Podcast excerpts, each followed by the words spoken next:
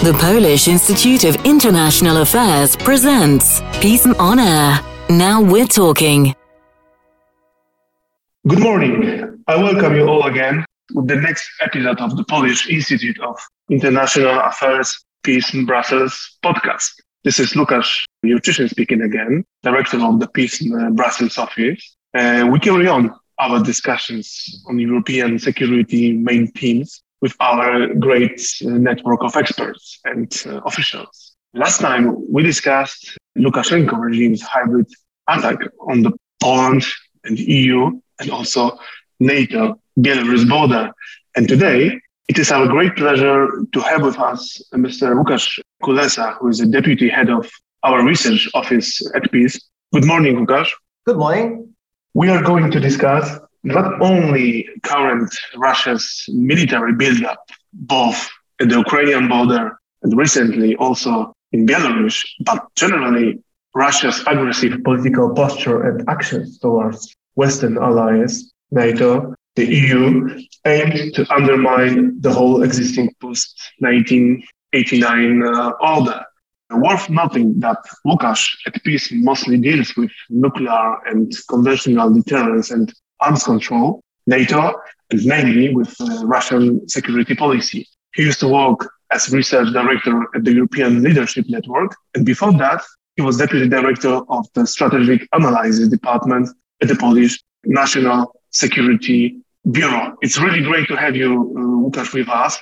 And I will kick off with um, not so much precise, but anyway, not too much surprising either, uh, parallel. I just saw the new mo- movie about uh, Munich, uh, nineteen thirty-eight, based on the international bestseller by Robert Harris, starring Jeremy Irons, as former British Prime Minister Neville Chamberlain, uh, which testifies this naive hope that appeasement can stop dictators from war. And I'm not the only one who thinks that today in Ukraine, we are in a similar position, just characters change. Łukasz, what's your assessment of the current multiple escalations of the security threats manufactured by Russia towards Ukraine and much part of so-called uh, West? What is your view? Are we today at the edge of uh, war in Europe? If yes, in which scale, in your view? Well, first of all, uh, thank you very much uh, for the invitation to be in the podcast. And I haven't seen the movie, but I've I've read the book. And uh, Neville Chamberlain is presented there, as far as I remember, as a person with good intentions, not overly naive, but a person who is driven by uh, this desire to prevent war. And of course, right now, the history judged him in a particular, very negative way. But uh, when he, he landed uh, in the U K, and promised the peace for our time, there were a lot of people actually cheering him at that point and criticizing Churchill as a, a warmonger. So it's, it's very easy to apply the analogy to Munich right now as basically a reason to stand firm. I don't think we need to go the, the history way to judge where we are and what can be done. And also don't really have to see everybody who has a different opinion from ours as uh, the, the new Neville Chamberlain.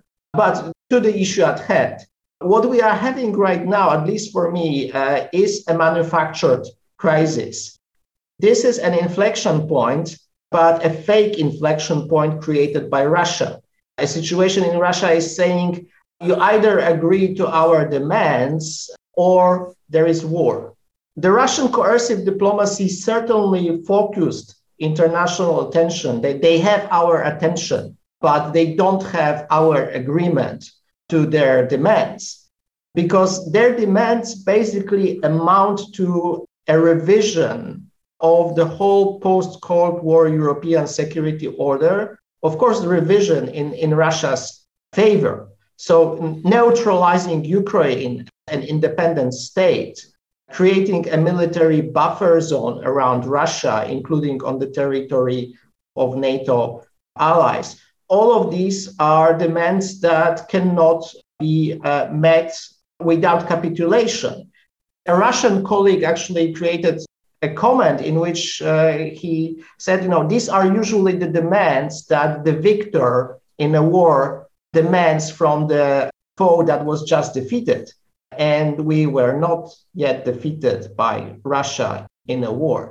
So what is happening right now, I think we are reaching a point in which coercive diplomacy would either turn into pure coercion, pure military uh, use of military force, or Russia would decide to try more of this diplomatic track, uh, which everybody in Ukraine, in the West, uh, are encouraging Russia to do. At this point, it seems that we are looking more at coercive scenarios, unfortunately, but this seems to be uh, Russia's choice so far. Thank you, Łukasz. So in this such designed picture by you, how, in your opinion, can we efficiently deter these Russia's actions? Uh, what are the political lessons to be learned from recent crisis? What deters Russia and what does it not? Well, this is a challenging situation from a number of points, but also with regards to deterrence, it's uh, usually a bit weaker if you are trying to deter somebody to do something not to you, but to a third party. So in this particular case, uh, NATO, E U is trying to deter Russia from further, again, invading Ukraine. Here you have a certain Uh, disproportionality in terms of the means that can be used, for example. So if you are talking about defense of a NATO member, we have Article five uh, obligation, which kicks in. Uh, with regards to Ukraine, we don't have such an obligation, uh, even though there is a, a general international law right to help a country which is uh, subject to, to an armed attack or, or aggression. So we are already in a, a situation in which uh, our way to deter Russia's action in Ukraine are uh, somehow more challenging than it would be a case if we are t- discussing actions against E U and NATO member. It doesn't, of course, mean that we are completely powerless. We are seeing uh, the effort to boost Ukrainian deterrence capabilities, including in the military sphere. But we are also seeing a, an effort uh, to mount what is called deterrence by punishment. So basically warning Russia about the costs that its a further incursion in, into Ukraine would take. Economic uh, costs, uh, political costs, uh, of course, costs and in blood and treasure from the war itself.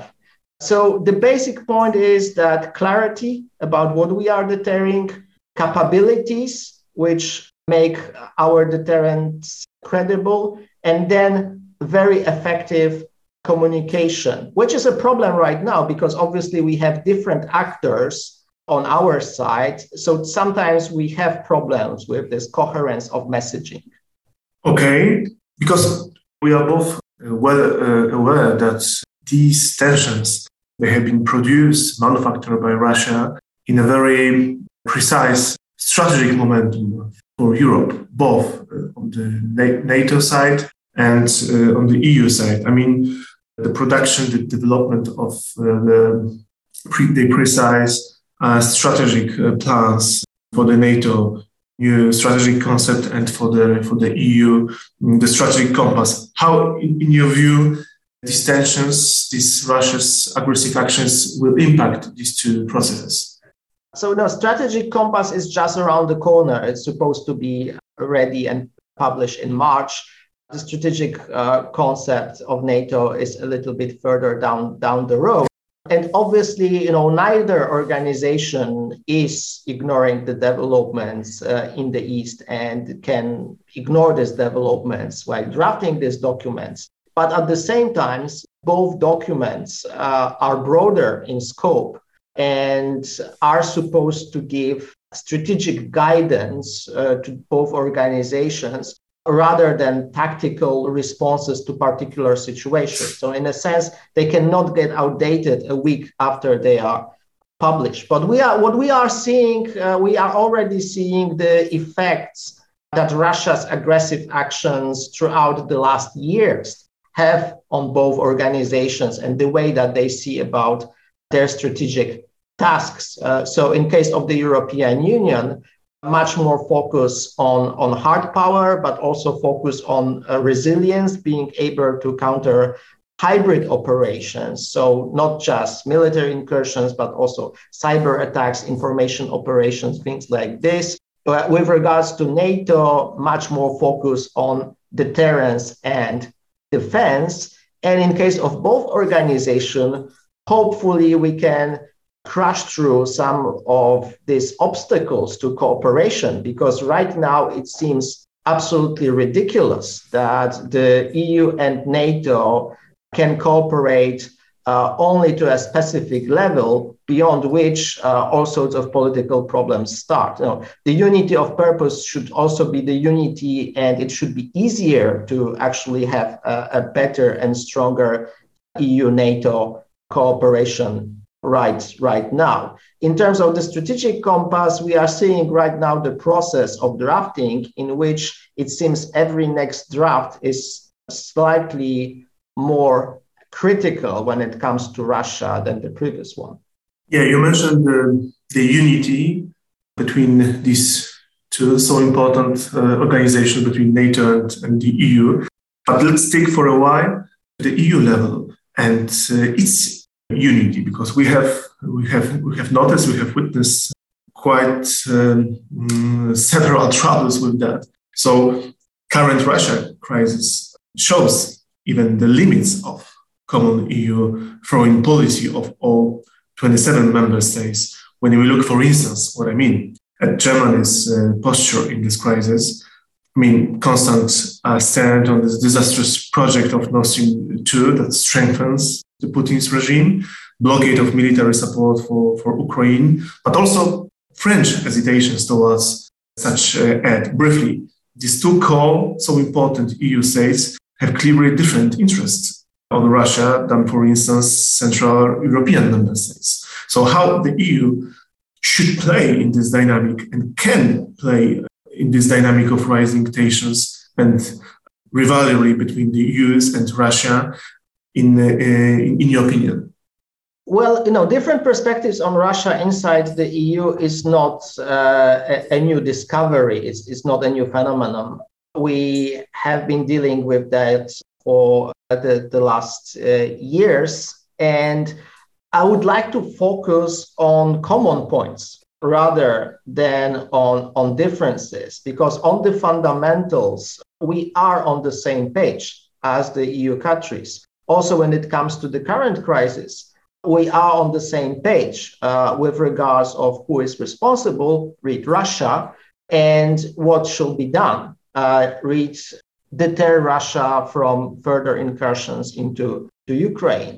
So yes, uh, the differences are there, and then somehow they playing in a kind of very dramatic way in our social media, between our politicians. But at the same time, there is actually a lot of coordination within the E U, but also E U, NATO, E U, the United States. As we are speaking, we have Secretary Blinken uh, actually, uh, or we will have uh, later on, um, taking part in the meeting of E U foreign ministers.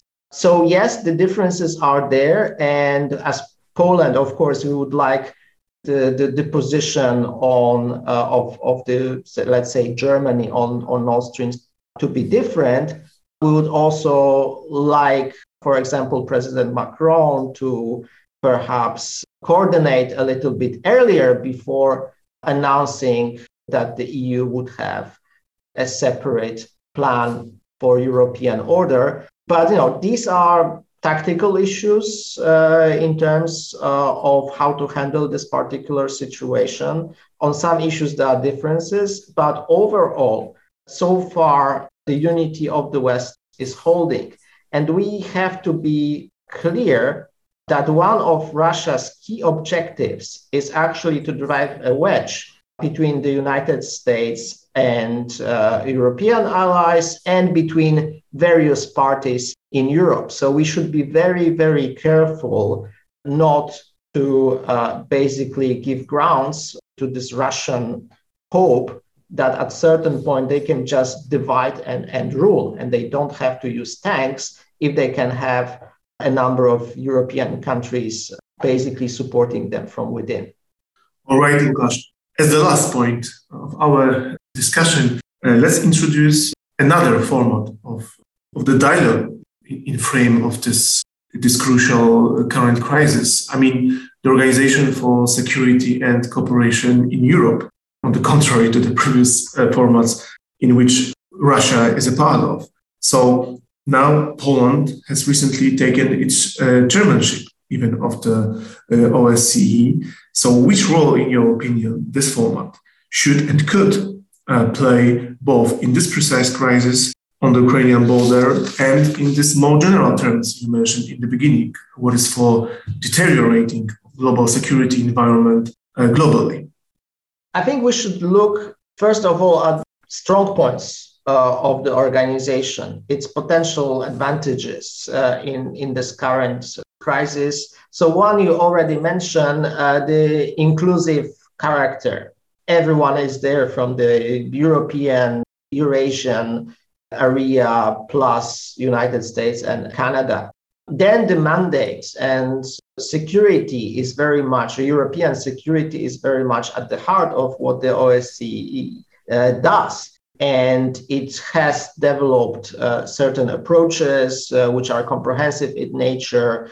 And uh, there are certain political commitments and rules that all of the participating states, including Russia, Belarus, Poland, United States, subscribe to. So there is a, a common platform to start with. Then there is experience, including experience in field mission. Right now we have special monitoring mission in Ukraine, which is the biggest in the O S C E, uh, O S C E uh, portfolio. And you know, there are ways to utilize the O S C E uh, if this path of diplomacy is uh, taken. Uh, so, you know, sometimes I find it pretty uh, puzzling that uh, we have a number of diplomats, including Russian diplomats, uh, saying that we need to have a discussion about confidence building measures, about exercises, about restraints to certain weapon systems,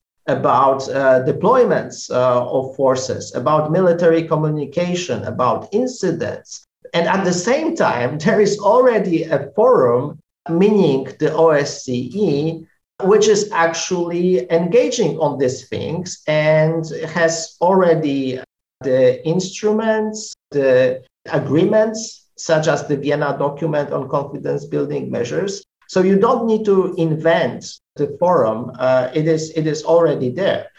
Just a matter of using it. And in the past, Russia has not been eager to use the O S C E or has actively blocked some work on, on modernizing this arms control and confidence building agenda. Then the second issue, Russia is telling us we need to have this discussion and we need to have this uh, reformulation of the principles of Euro- European security. They mention indivisibility of, of security and the issue of belonging or not belonging to military alliances as, as important. And again, now these are the topics that can be tackled at the O S C E, because it was at the O S C E that these principles were actually adopted and, and developed. So yes, there is a place for this organization, and I'm not saying it's just because Poland has chairmanship in twenty twenty. Two, it's more a question of political willingness on the side of Russia to actually engage in Vienna with, with this organization. Łukasz, thank you so much for this so interesting exchange uh, on this vital and also so complicated issue. Uh, great thanks also for your knowledgeable uh, assessment. Thank you all also for being with us. And one more time, I strongly encourage you all to follow us on Twitter for the further events and podcasts. Have a nice day. You too, Łukasz. Thank you very much.